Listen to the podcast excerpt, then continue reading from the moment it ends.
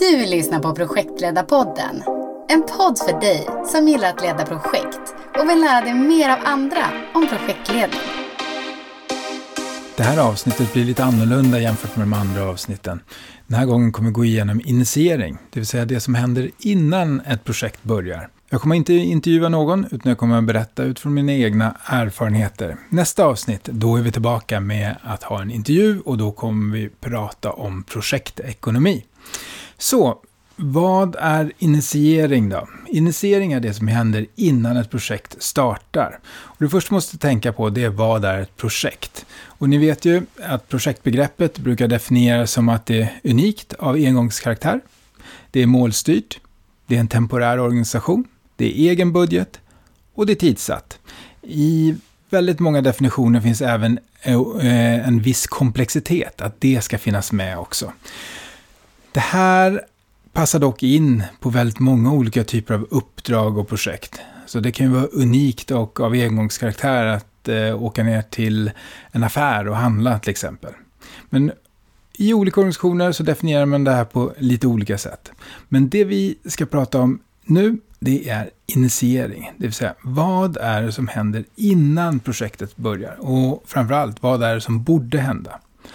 I de projektmodeller som jag känner till så börjar projekten med en planeringsfas. Och den planeringsfasen börjar med att det kommer en beställare eller sponsor och ger en beställning till eh, den projektledare som är utsedd. Hur ser det då ut i verkligheten? Ja, det varierar väldigt mycket.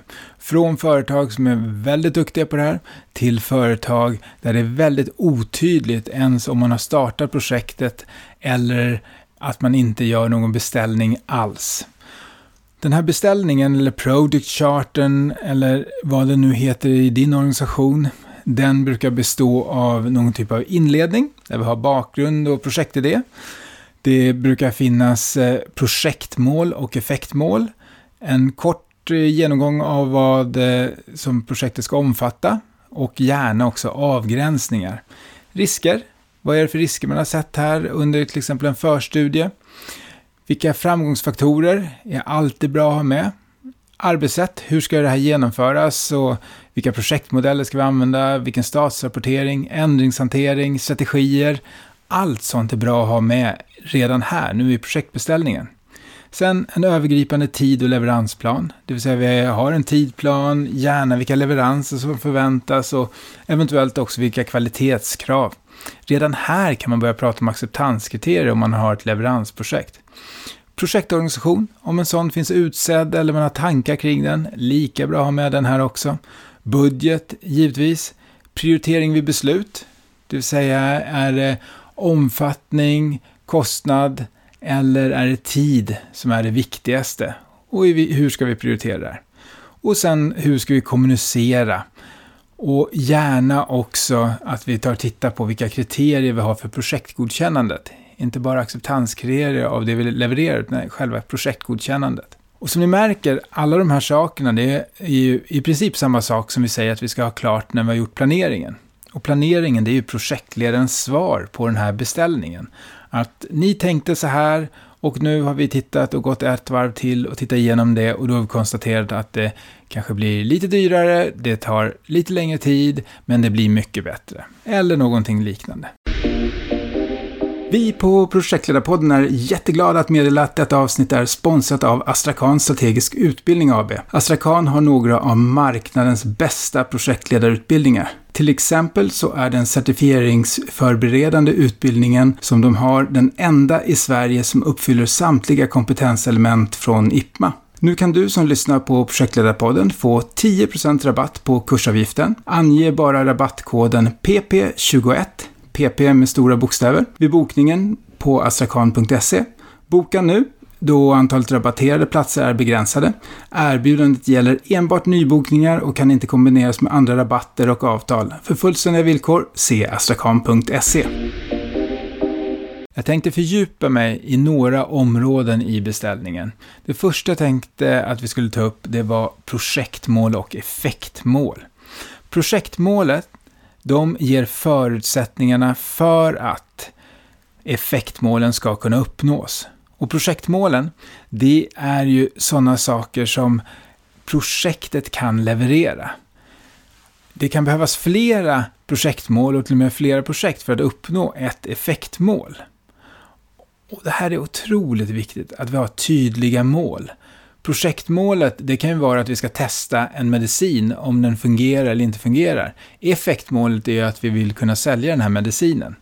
Projektet kanske konstaterar att medicinen inte fungerar, alltså har projektet lyckats. För projektets mål var ju att kontrollera om den här medicinen skulle gå att använda eller inte. Medan effekten och effektmålet har då inte lyckats. När vi formulerar våra mål så använder vi SMART, det vill säga specifikt, mätbart, avgränsat, realistiskt och tidsbestämt. Jag tycker det är väldigt bra att använda SMART så att man kommer ihåg att göra sina mål riktigt bra. A lägger jag ibland in också accepterat. Att eh, både den kunden eller den interna beställaren har accepterat de här målen vi har. Nästa sak som jag tänkte att vi skulle fördjupa oss i är det här med prioriteringstriangel. Det vill säga att vi har en triangel med omfattning, pengar och tid. Och hur de här förhåller sig till varandra. Vad är viktigast för beställaren? Den här diskussionen tycker jag är otroligt viktig att man tar. Hanterar man till exempel Eurovision Song Contest i Sverige, då kan man nog konstatera att vi tid är det viktigaste. Vi har en dag då den här sändningen ska sändas. Pengar är troligtvis kraftigt begränsat om det är SVT som har det här. Och då är det oftast omfattningen som får stryka på foten om det inträffar någonting i projektet. Det viktigaste är som sagt att man diskuterar det här så vi har en gemensam koll och då blir det lättare under projektet senare att komma fram till hur man ska hantera olika situationer. När det gäller beskrivning av omfattning i en beställning så kan det göras på väldigt många sätt. Det kan göras med VBS eller det kan göras med ord. Det jag tycker är bra, det är att den är så tydlig som möjligt. Vilket resultat förväntar sig beställaren? Vilka leveranser förväntar sig beställaren? Hur är det här när det är klart? Lika viktigt är ju även avgränsningar. Vad ingår inte i projektet? Det här är ju någonting som projektledaren senare under planeringsfasen får fördjupa givetvis. Men redan här är det ju bra att säga det att nej, ni ska sätta igång en skoaffär, men att sätta igång en webbshop till den skoaffären, det ingår inte i projektet. Budget tycker jag är jätteviktigt att ha med redan här i beställningen. Ange vad som ska ingå i den här budgeten. Var tydlig med om till exempel interna resurser ingår i budgeten eller om de är gratis. Det är också viktigt att veta vad av externa kostnader som ska ingå i budgeten. Om man vet budgeten så har man lättare att genomföra en planering. Har man dessutom prioriteringstriangeln klar för sig, då kan man vara tvungen att kanske anpassa omfattningen för att hålla budgeten, beroende på vad det är för projekt. Projektorganisation. Det jag brukar titta på när en projektorganisation är angiven, det är vilka ansvar och befogenheter som man har delat till den här projektorganisationen. Vad får projektet besluta om? Och vad får de olika delprojektledarna besluta om? Hur ser det här ut? Hur fungerar det i företaget eller organisationen som det här projektet genomförs i? Allt för ofta så delas det ut ansvar, men inte befogenheter till projekt. Och det kan ge lite problem. Kommunikation. Kommunikation och hur det ska kommuniceras är en sak som ofta glöms bort i beställningar. Det är någonting som man kanske förhoppningsvis gör under planeringen. Men redan här kan det vara bra om beställaren känner till vilka intressenter vi har till projektet, hur de har intressen i projektet och hur de påverkar eller påverkas av projektet. Att redan ange det i beställning till projektledaren kan hjälpa mycket framåt, framförallt när vi ska ta reda på vilken omfattning, vilka krav vi har till vårt projekt. Riskhantering är någonting som jag sällan ser i en beställning, men som bör ingå redan där. Åtminstone ett par meningar om vilka risker man ser med det här projektet och hur de ska hanteras. Slutligen, kriterier för projektgodkännande. Det här kan se lite olika ut, men någon typ av acceptanskriterier tester eller annat sätt som talar om att jo, men när ni har gjort det här, då är projektet klart. Så, summa summarum av det här. Jag tycker det är viktigt att man har en korrekt projektbeställning. När initieringsfasen är klar så har man sammanställt den här projektbeställningen. Man ger den till projektledaren som därefter kan göra sin planering av projektet. Och som svar på projektbeställningen så lämnar projektledaren över en eh, projektspec, en projektspecifikation. Hur brukar det då se ut i verkligheten?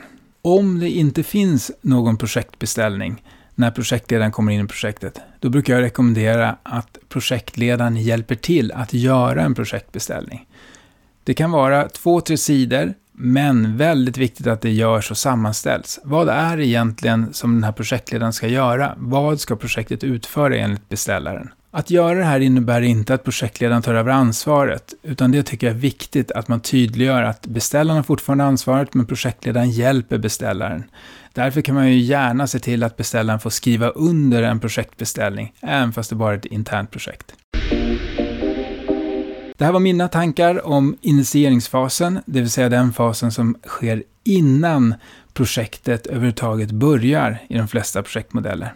Jag hoppas att det här kunde hjälpa till något. För många blev det säkert bara en repetition och för andra så kanske det var någonting som dök upp att ni kan tänka på. Vi hörs igen den 4 december då nästa lite mer vanliga avsnitt kommer ut med en riktig intervju. Ha det gott! Hej då! Tack för att du har lyssnat på Projektledarpodden. Hör gärna av dig till oss med idéer, tips och förbättringsförslag. Det gör du enklast via mejl på lyssnare projektledarpodden.se eller vid det sociala nätverk du föredrar.